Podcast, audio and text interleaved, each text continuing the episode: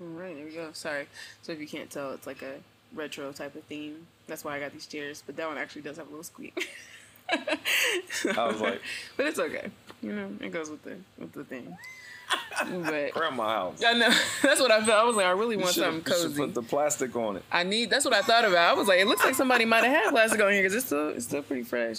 I got it on some antique stuff, but It's cool. It's nice. but before we had those, I was like, I need more of like, as like a mid-century aesthetic. you did good. Thanks, I appreciate it. we can go. Oh, okay, great. I didn't know if you were actually ready. Um, John, welcome. This is Make Good Music Cool. Um, of course, I have you here because you've done that in the past. Um, I won't tell everybody what you've done in the past, but if you want to just give like a brief synopsis of who you are and why you're very important to the music industry and the culture as a whole. That's how you gonna set me up. Brag real quick, just you know, Brag. real shit quick. off. All right. Well, I'm from Philadelphia originally. I've been in Atlanta since '94. Um, played with everybody you can think of. Um, a lot of it started from church. My dad's a pastor in Philly, so um, I didn't know that. mm, Okay, it makes sense though. Yep. PK. yeah. like our boy Willie right? and everybody. Yeah. um, so it started at church. Um, I started playing jazz outside of the church and everything. My family's real lib, you know, liberal, so Mm-hmm. they weren't really tight about me just playing gospel music. So I went and ventured out. I met with Marcellus when I was 16, nice. and uh, we became really good friends. He became a mentor to me. He brought me into his Duke Ellington Youth Orchestra. One thing led to another. Um, I got a scholarship to Berklee College of Music, so I moved to Boston You for went like. to Berklee? Mhm. I didn't know that. That's a lot you I was know. just thinking about Berklee. Like somebody else was talking about going to Berklee, and I was like, man, I feel like I know a couple people that went to Berklee, but I didn't know you went to Berklee. That's two wild. years. I stayed in Ber- I stayed in Boston for three years, Mhm. and then by '94 I moved to the South, and Dope. that happened just out of the whim because I never even knew about Atlanta, Georgia. You know, um, so I met a lot of musicians at school that were from the South. Mm. One in particular, his name was Eric Essex. His name is Eric Essex, and um, he's from Birmingham. We did a record together, like some contemporary jazz kind of stuff, really cool stuff. And I was ready to leave Boston. He was graduating. He said, "Man, you want to come down south with me, and we can, you know, tour and do things like that as a band?" I said, "Sure." Yeah. Packed my bags, moved to Birmingham for like maybe six months to a year, kind of thing. And um, we played in Atlanta one time, and I was like, "Atlanta's popping." right. That's So, where I need to be. I was like, I'm, I'm moving to Atlanta. You Right. know, I was just always like quick to, to roll if something was, you know, um, grabbing my interest. You know, I'm very Mm-hmm. spontaneous. So I was like, yo, they got some stuff happening in Atlanta, and I see a market where I can tap into. Yeah. Next thing you know, I started working with a lot of the artists from here who were on LaFace Records, and you know, I was working with Organized Noise, and the list goes on. Dallas Austin, Jermaine Dupri.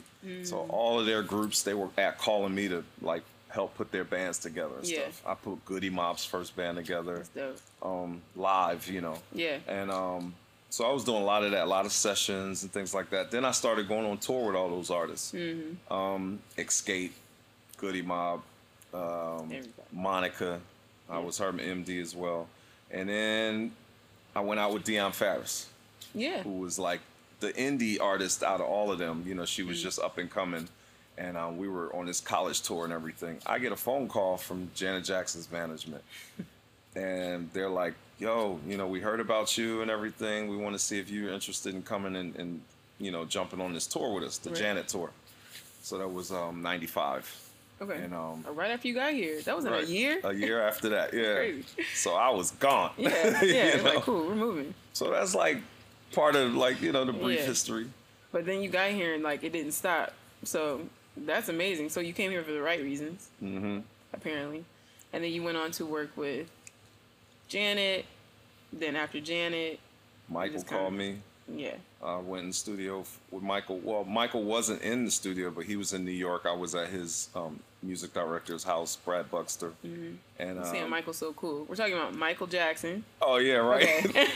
I mean, the, Michael. Mike, you say you know. Michael, it ain't Michael Jordan. right, exactly. It's either Michael Jordan or it's Michael Jackson. yeah. Um, but yeah, so we did a, a session via satellite. So Okay. he was watching me in New York. I could see him on a screen, and he just told me to play whatever I felt, you know, on a certain song that I, that he asked me to play on. I wish I knew where that song was. Yeah. It was a benefit for like career or something because he Michael Makes would do a lot yeah. of things like that to raise money. Mm-hmm. And um, I wish I could get a hold of that song 'cause it was really dope. Yeah. And um, it's funny because while I was recording the song, you know, I heard this percussion and stuff in the background, and I was like, "Yo, who played percussion on this?" Because at that time I was doing a lot of sessions in L.A. So Louis Conte or um, Paulinho Da Costa and cats like that that's played on every record that you Yeah. could think of would play percussion.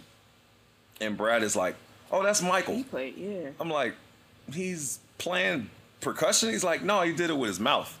I was like, Stop. what? Like all the shakers and all the little parts and stuff. Michael did it with his mouth. He was a Yeah. great beatboxer. You That's know. wild.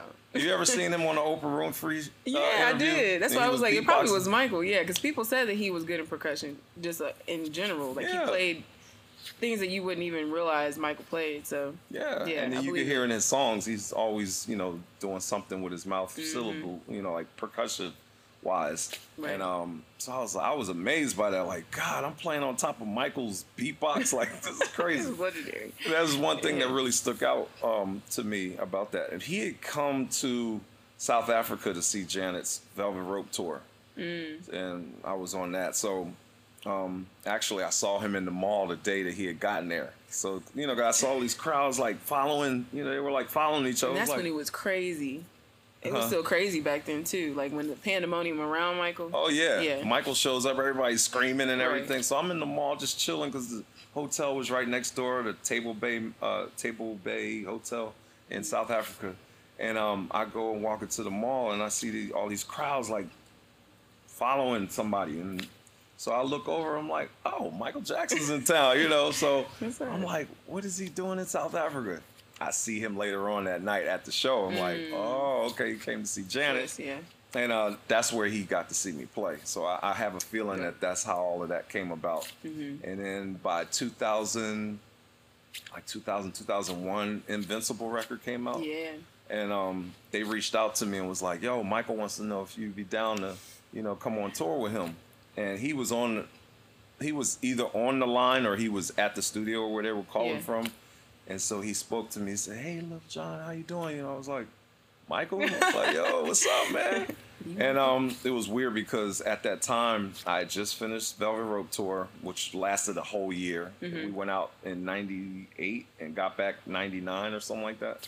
Um, and then I came home and wanted to do like my own band, The Chronicle. I wanted to do our record. We were signed to Jermaine Dupri's one of his um, side labels called Nice. Anunnaki, and um, so they funded our record and everything like that. Mm-hmm. And I felt like at that time I didn't know that I could have possibly done the record and went out on tour with him. Oh, I see what you mean. So they called me and they asked me to go out or, or you know consider going. And I said, I'm working on my record right now. You know, I was nervous, like I don't think I can get out of this contract and stuff. Yeah. If I known then what I know now, I could have been like, yeah, I could have Yeah. done both.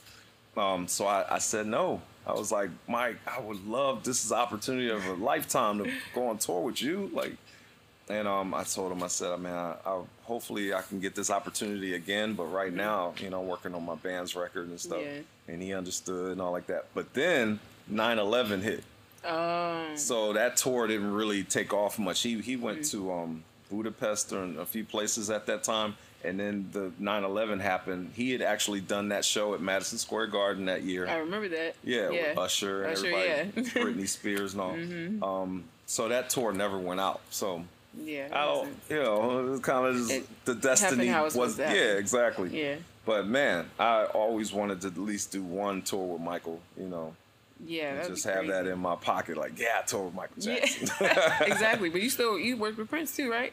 With Prince. Yeah, that was 2005. So a few years later, you know, I got a call to go and uh, do the um, NAACP awards with him, and that was through Sheila E., who I was working with at the time as well. And that's like crazy to be a drummer and work with Sheila E. It's like, oh, she, That's the and now y'all best. friends. So That's the best. She hit me yesterday because I've been posting these videos on Instagram. I saw those. Yeah, I saw you Those made a dope. comment on it, and um, you know, just percussion and stuff mixed in with my boy who's in New York playing piano, um, Eric Lewis. He's a beast. I was looking up his stuff too. I was like, oh, I started following him. Eric is bad. I mean, if you've seen some stuff in the past, he's the piano player that kicks the the, the, the seat away. He plays Yeah. standing up. Oh, okay. He's really dramatic and everything, Right. but technically amazing. He's like a Thelonious Monk kind of cat. wild. And we grew up in Philly together as well. So I had Ari watching Dave Chappelle's block party the other day, and uh, Ahmir Questlove was talking about how Dave only knows two songs, and it's it's a lot of. Thelonious, Right. and it's a lot of Thelonious Monk. And she was like, "Who is that?" Because she likes jazz. And so last night, normally she listens to um, jazz going to sleep, but I was like, I'll play Thelonious Monk tonight so you can listen to him. But she ended up liking it, so it's, it's crazy that you just mentioned him. Yeah, and I work with him a lot too. We we Seriously? do a thing. Yeah, we do a thing called the Juke Joint. It's in um, Yellow Springs, Ohio, where he lives, and he Oh. turned a barn into a Oh club. yeah, you're right. You're It's right. I didn't know about crazy. that. And they were doing it outside too. Like um, during the pandemic, I saw him do something outside. Mm-hmm. So it, it was like the first show I saw somebody try to do, and it was like tables sitting outside. He did a show. Distance and everything. But Yeah. yeah, right before the pandemic, a good three years we were doing and shooting these shows at the barn. You know, maybe 300 people could fit in there. Kind of looks like though. this, a little bigger, you know, of course. Yeah. Um, but it used to be a Intimate. barn. And he says on the mic, he's like, "This used to be a place where animals used to shit." it sounds literally. like you're like cool, but we here Exactly. though. right. And so we had it all decked out. Production it's still there. Mm-hmm. Um, so when the pandemic, you know, lets up, I'm sure we'll get back into that again. Like Got we would invite uh, Tribe Called Quest would come perform. We had Lauryn Hill come one time. That never happened because she was late. Yeah. Um, yeah, she literally showed up like two in the morning. We were done. Like, two in the morning. yeah, he flew her over with a crazy. Mm. few of her band members, some of my boys. So they were hanging out in the trailer waiting for her to show up. Yeah. Meanwhile, we like still going through the show. yeah. Um, so yeah, he's called uh, Talib Kweli, Mos Def, everybody, all his crew. yeah. Kind of like a small, uh, a small block, party. Yeah, because Yeah. I was watching it. You know, I watch it all the time. That's one of my favorite. I'll say movies ever, but um, I was watching. I'm like, man, we'll never get this again. Not that, because you know, Ye was there. Comment. It was the energy was still like new and it was fresh. Right. So they had the energy to like have a good time still. And Erykah and Jill, of course, and all these people on one stage. Yeah. And just how even he even brought people from Ohio was like. Yeah. Wow, I love Only the fact he that he could still lives like here. that. Yeah, only still. Like if he tried to do it again and recreate it, it would be crazy. I wish he would, but He should do a TV show, like talk show. He he could do all. He That could would really be do amazing. anything. It's his taste in in all those areas and all the creativity. It's like it's immaculate. Yeah. But um, He's so, a good dude, though. I love working with him. Yeah, I, I I I can see a lot of people Oh, just seem happy when they're working with him. It's I'm a like, party. this is great. It's a party. We're not really. We're working. I mean, Yeah. because Dave is a workaholic. Like we'll Yeah. start that show that we do together. We do it like ten o'clock till about four in the morning. like every time but we do it, it, yeah. we're we're gigging. We'll take a break. We'll go drink something, maybe smoke a little something, Right. whatever. Have it's a party the whole time, Yeah. and then he'll look at us. Y'all ready to go back on stage? Like he don't stop. I'm Right, like, cool. bro, we just played for three hours. Right. Like, Like, but I'm down. Like that probably gets him going. I can only I can see how he like it gives him a rush, and he's not even a musician. But I get it because I'm on the other side too, where I don't play, but just watching it and experiencing it is just like, like that. That's my high. You know what I mean? Yeah, shouts out to my boy Fred Yonnet. Um, we we What's toured with Stevie Wonder together. He's the harmonica player Oh, that is serving as like music director with Dave. So everywhere Dave goes, he goes musically and everything. Like he helps put the shows together. Like we do them in different cities as Yeah. well, like New York or we've been in Minneapolis. Like when Prince passed away, we did a tribute there for Prince because him and Dave were really good Really good, friends. yeah. So we pulled a lot of his old band members together from New Power Generation and all. Like it was crazy. Like. and you're we- cool with Sheila already, so it's just like all those things in one. yeah, and he's getting all of this stuff on. Con- uh, it's getting all his content, so hopefully he puts some of that stuff out Yeah. at some point. That's like my goal in life. I don't know if you can tell, but it's like I love being behind the scenes or just being a part of the the experience of it. And because of my appreciation is so high, Adam was like, "Yo, why do you? What is it about music that you like so much?" Because afterwards, he was like, "Man, you really know a lot of music. What is it?" And I was like, "I really don't know." My my mom was was very into a lot of different genres. She had a very eclectic ear, but she just listened to music. Nobody in my family sings. Nobody plays anything. I'm from Indiana, so I moved here managing. But So it's your mom's fault. Why you're the exactly. way you are. Okay. And she knows that, so she's. I mean, now she's hyped because she didn't see it coming, but she just naturally she listened. Of course, I love Stevie Wonder. I remember I had braids in kindergarten at a at a um a recital, and it was primarily Caucasian, so they were like, and I had I had to wear sunglasses. They were like, you were looking like wow, Stevie. you look like Stevie Wonder. And I'm like, Mama keeps saying I look like this person named Stevie Wonder. And so she was like, oh, that's who we listen to all the time. So I made the connection. And then I was like, oh my gosh, I love Stevie Wonder. so that's how I started loving Stevie Wonder because people kept saying I looked like him with these sunglasses and braids. That's crazy. But like, just from there, you know, I was still like a teeny bopper. So I still listened to Backstreet Boys and things like that. But my parents are older. They're now 75. So I grew up in a household where we were listening only really to like either soft rock or like Motown. And but we were listening to like Steely Dan Okay. and we were listening to Boz Scaggs and you know Hall Oh, so they, stuff. they had a musical palette. Yeah, Okay. but it wasn't like, hey, this is who this is. It was just being played. So as I got older, I realized I'm like, I'm looking for my favorite songs on LimeWire. like, man, I'm trying to type in all these songs, LimeWire. but oh my God, you went back. Dang. because that was the now only we way. can just Shazam stuff. now. Exactly. but it was like, well, now I got to figure out what the names of these songs are and who was singing them.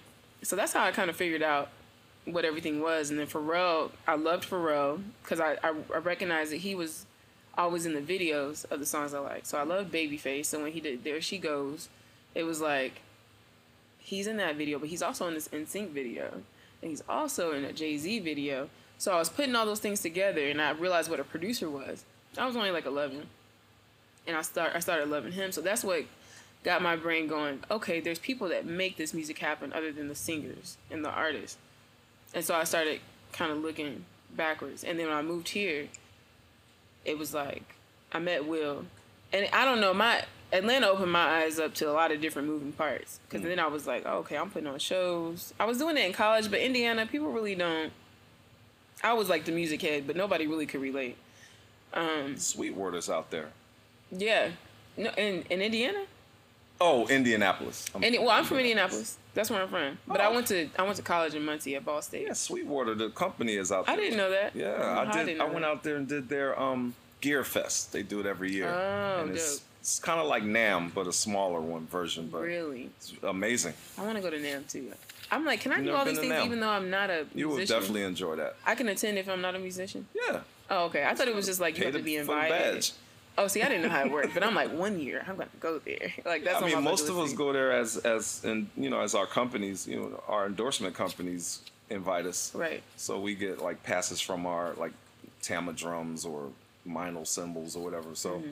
We represent them at like that. But yeah, people, everybody comes Yeah. from everywhere. Yeah. Is that who you're represented by? Mm-hmm. Oh, dope. Meinl cymbals and Tama drums and Vic, uh, Vater sticks, Mm-hmm. Remo drum heads. So do you reach out to them or do they hit you up like, hey, we would love to back you on this? companies do reach out to you if they're interested. You know, they see what you're doing and stuff. I've been with these companies for like 20 years. Yeah, that's what I was about to say. Like you probably been with them for a while then. Yeah, yeah, yeah. So it's a relationship. Yeah. And then, you know, if, if the relationship is cool on both sides, if it ain't broke, don't try to fix Hello. it. But then you might see another company that you're interested in and, you know, want to venture off with them. Like, Mm-hmm. you know, I was with Pearl Drums for a good 15 years, Mm-hmm. like while I was with Janet and everything. Okay. And then um, that relationship, you know, ended, and then I moved over to Tama drums. But you know, you got some musicians that just be hopping around from one Like, let me see company to the get. next. Yeah, it's, it's not a good look because they all these companies talk too, and a lot of them are from Japan. Like the drum companies, Tama, Pearl, Yamaha, all of them are made by Japanese. You know, so Yeah. They all sit around the round table and Like, Little okay. John, what do you think about Little John? You know, whatever. Like, you know, and they talk about us. So yeah, That's why I would never even know that though. Yeah, but that so makes sense. It's good to keep a good reputation with these with these companies. Yeah. So you mentioned your guy out in um, New York, how his style of playing. As a drummer, you are the one person that I know that sticks to being in the pocket, Got to. and you are amazing in that pocket. Thank you. so we were having a talk the other day. Um, what if you had to explain to somebody what a pocket is? I know what a pocket is, but if you had to put it into words, what would you describe it as? The pocket is the groove. That's what I said. There's different ways. Yeah, there's Yeah. different ways. There are different types of pockets. Go-go music has a pocket. Mm-hmm. Yeah. It's a certain pocket. If you don't play that go-go music right, them cats gonna come after you. Like, trust me, I've seen it. They will. Right. Shake, shake. That ain't go-go. Yeah. He ain't swinging it right, Joe. You know, Joe, he ain't playing that right, Joe. Like the fans of, of go-go music, for instance, they know when you're playing the right groove in the right, Mm-hmm. Right. pocket for that kind of music. Mm-hmm. There's only one way that you can play go-go. You know, I mean, there's the approach is is the same, but there are different variations of the groove. Like Yeah, the old. Chuck Brown stuff, you know, it was faster. Yeah. Trouble funk, all that stuff was faster. As the time went by, as things started slowing down, the, the tempo of the groove was slowing down. Oh, okay. So, but there's a pocket that you have to play in any tempo with go with go go. Mm-hmm. So, for instance, yeah, Yeah. So when you went, so since you went to Berklee, I heard the last person that I was listening to is an artist named Mac Ayres. He was talking about he went for two and a half years, and then he got irritated because he went to class, and the, the teacher was like, "So guys, explain what a can anybody explain what a hi hat is?" And he said he was annoyed because you have to. He in his mind, music is music, but the fact that it's so technical in school, Mm-hmm. and it's no longer just like, let me just play what I feel. Mm-hmm.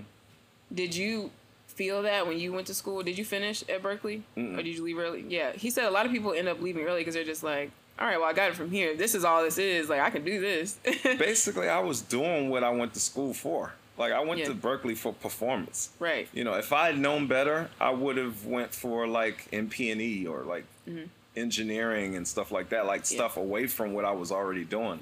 So So you could it, grow into something different. yeah, I could have had that in my back pocket too. Right. Now that I know now, I could have been like my boy Abe Laboriel. He plays with um, um, Paul McCartney, and he played he played with a lot of folks. You know, Yeah, yeah. his dad is Abe Laboriel Senior, famous bass player. Mm. Um, we went to school together at the same time. So whatever Abe Abe was get, he was get the first call for Yeah. everything.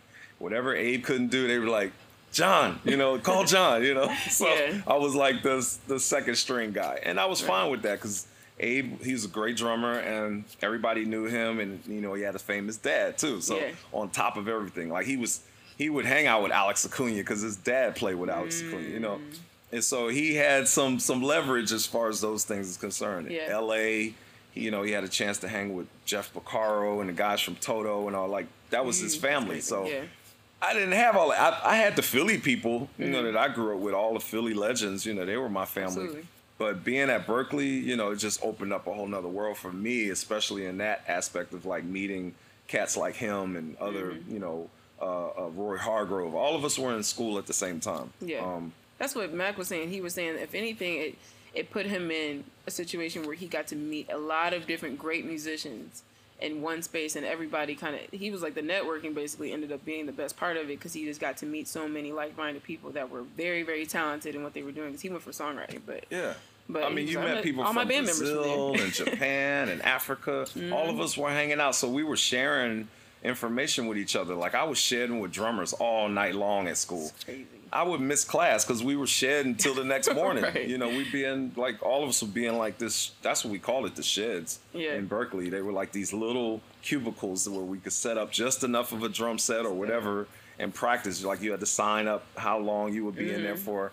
I would sign up like, Mm-hmm. Like all all day, like eight hours for real. Like Yeah. literally, I was practicing a lot. And that's part of the reason why I kind of stopped going to school because I was practicing and I was gigging. Mm-hmm. And then I was my biggest uh, run at that time was with Will Smith and Jazzy uh, Jazzy Jeff and, and Fresh Prince, Will Yeah. Smith.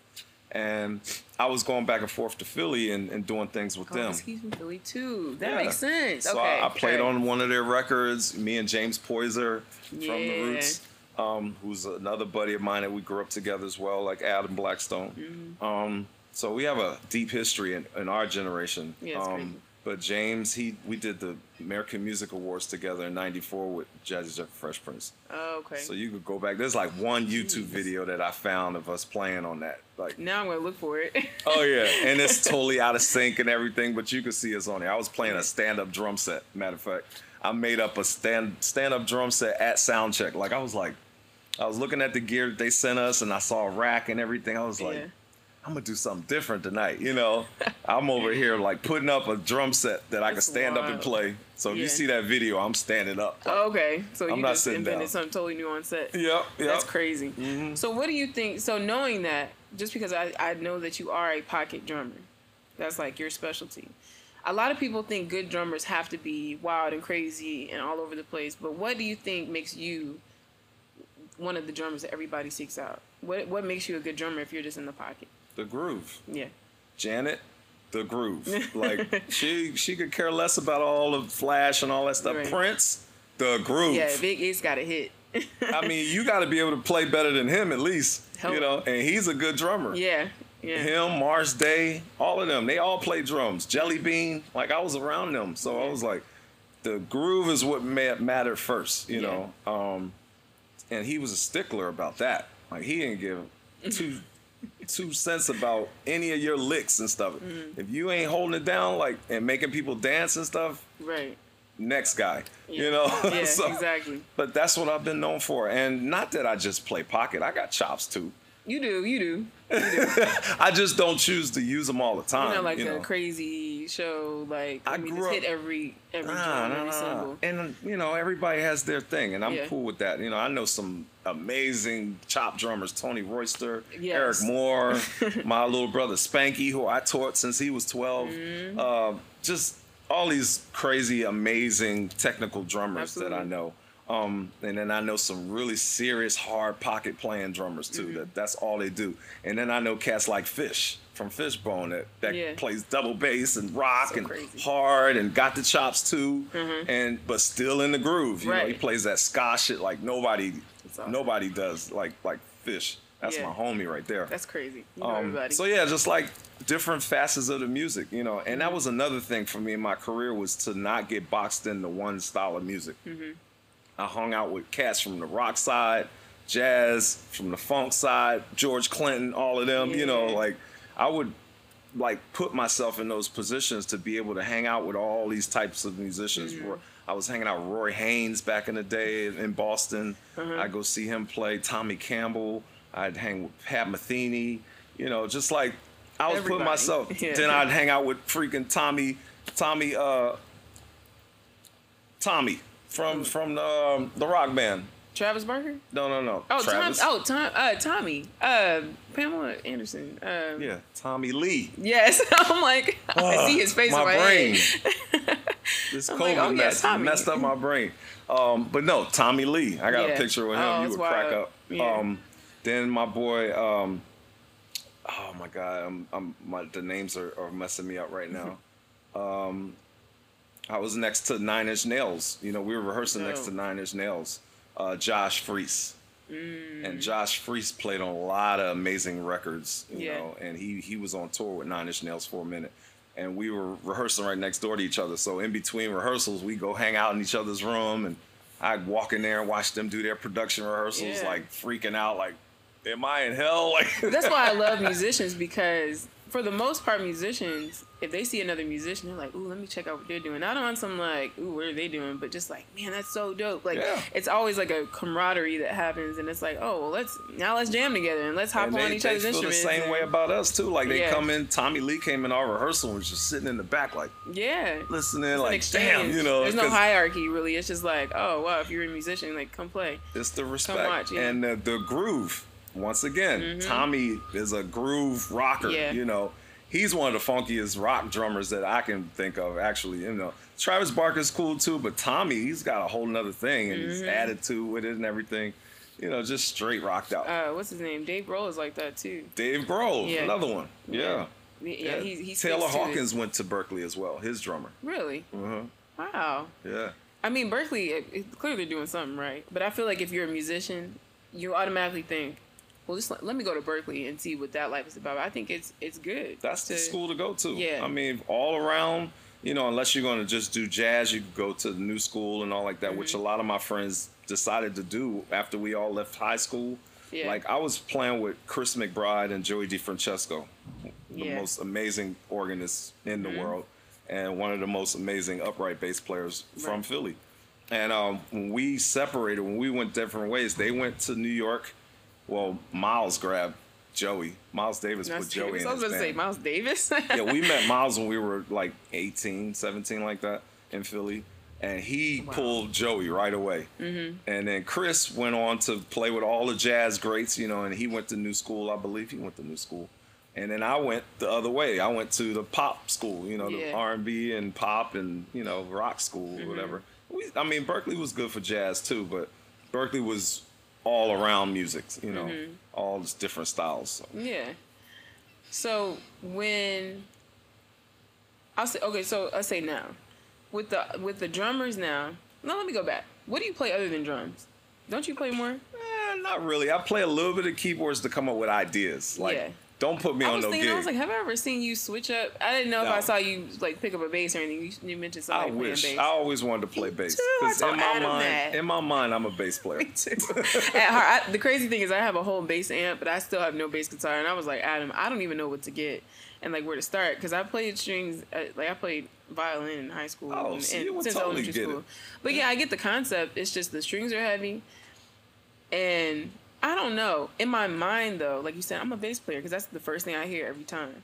Mm-hmm. But um, But I've seen you do a lot of different creative things. I think you, if you really put the time, Mm-hmm. you know, aside to do it, you would definitely work out playing bass. yeah, I believe so. Even if it's just, I might not be Thundercat, but I'm gonna find a groove though. You know what I, mean? All you gotta do say is that. groove. I wouldn't even put those limits there. You're right. You're right. You know, people will surprise you. Yeah. It's just it's the dedication that's going to decide if you can do it or not. Absolutely. It's the dedication. So once I start, it's like I have to get the bass, but once I start, I have to go because once I get it, I can't just let it sit and collect dust. So that's my goal. But um, It's never too late. it's never too late. And that's why I said I want to be an old grandma sitting on my front porch playing my bass. That's all I want to do. but by that time. I just want to be like, like you said, grooved out. Be jamming with your girlfriends at home. Exactly, kicking it, glass of wine and my bass. Dig it. But um, now, like any, there are there any new drummers that you um, that Yes. you kind of nurture or that you look like, yeah, and that you're like you admire or you're really impressed by? both things. I, I'm a mentor to a lot of cats, Mm-hmm. you know, old and young, and some of them inspire me greatly. Like you know, because I'll be 49 this week. So I'll be 50 next year. Like that's crazy to even barely forty. It's say that, you know.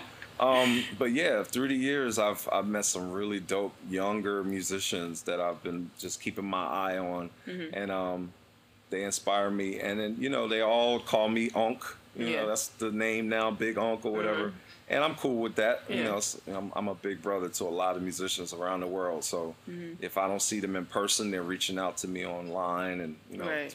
Instagram or Facebook or whatever like that, asking me questions every day. Like absolutely. I'm like, man, I gotta do a class or something because to answer all these questions. it's- should. it's- You I get a lot of the master same class. Mm-hmm. questions back to back. You know, how can I get on? How can I do? How can I get an endorsement? How can, you know? Mm-hmm. And I try to answer as much as them as possible, but then after a while, it's just like I'm answering the same question a hundred Yeah. times. You know. So at some point, I want to be able to do something like with Adam and all my boys, and just do like a a workshop or something that can just answer all these questions that Mm-hmm. That we get. awesome. That would be awesome. If you listen, I'm down to help out with that too. Oh, yeah. I hope you put it together because that would be awesome. That'd That's great. another reason why I wanted you on here because I'm like, I know people know who you are. If I bring you up in a conversation, people are like, "Wow, John," you know, it's like, how do you even know who that is? But I don't think a lot of people hear from you, so I'm like, I want people to know who you are, what you're about. But like, I know you have a lot of knowledge too, so you can, you know, of course, I know people ask you questions all the time about uh, more technical things when it comes to music or, you know, how do you make it in the music industry? Not even just like how do you play drums, but you know, Yeah. how did you sustain for this long? Yeah. And you you stay, you know, stay busy, you stay booked. Um, I know But- a lot of people, you know, ignore people, you know, and I, I hear it all the time. Yeah. When when I respond to somebody, they're like, "I can't believe you responded to me." I'm yeah, like, you're not Hollywood. "Yeah, that's not me." And I try, like I said, I try to answer as many people's questions as possible, but I wish a lot of other people did the same thing. You know, a Mm-hmm. lot of people that are in my position and in my platform and all like that. I wish they would take the time out to just answer some of these questions. You know, don't be too big or too busy that you can't you know, give back to somebody that's trying to f- get where you are. A- a- you know? Absolutely. Yeah. And nobody's here to like take your spot, but you know, it's a new generation. There's always a new generation coming, so it's good to nurture them.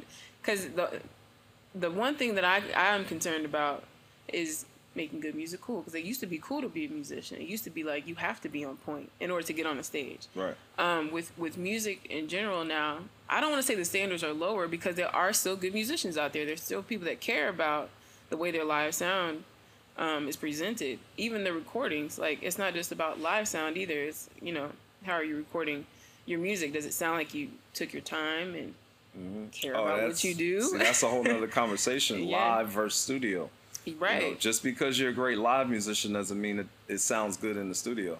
You, it's a Mm-hmm. whole nother art to record yourself, you know, or wh- however you're doing it in the studio. Yeah, I was talking to. I mentioned you yesterday uh, to a friend of mine. He's out in. I think he's in Maryland, but um, he was like, "Man, I had his album, The Heart Heartbeat."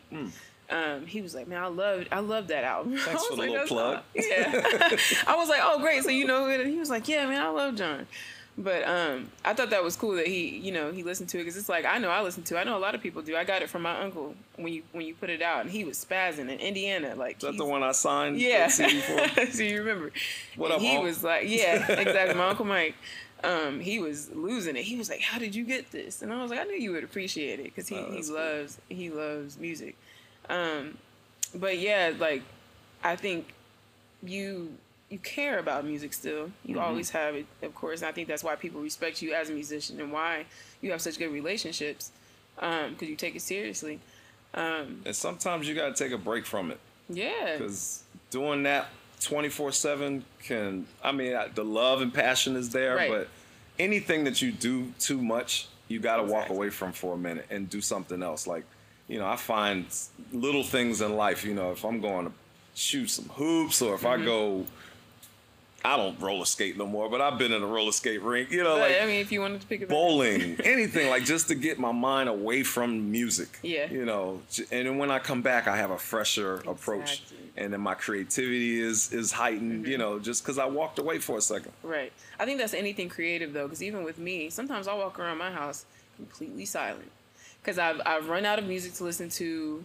My algorithm is now like making it so I can only listen to certain music, and I'm just like I don't want to listen to anything right now. I can't. I'm not inspired by anything right now, so I just completely go silent. Yeah. And then when I hear something that inspires me, I'm like, boom, and then it, it, it's a trickle down effect. But you have to step away for a second just to get a fresh a fresh ear, fresh vision on what you're trying to do. Absolutely. My into. my place is quiet when I'm home too, Yeah. because I'm I'm hearing music 24 seven. So when I'm home, it's like this. Yeah. you know, Seriously. so I can have time to think. I can pray. I can meditate. thoughts, you yeah. know, ask God some questions. You know, like I, it gets like deep. are we good know? here? No, absolutely. I, I I experienced the same thing, so I get it.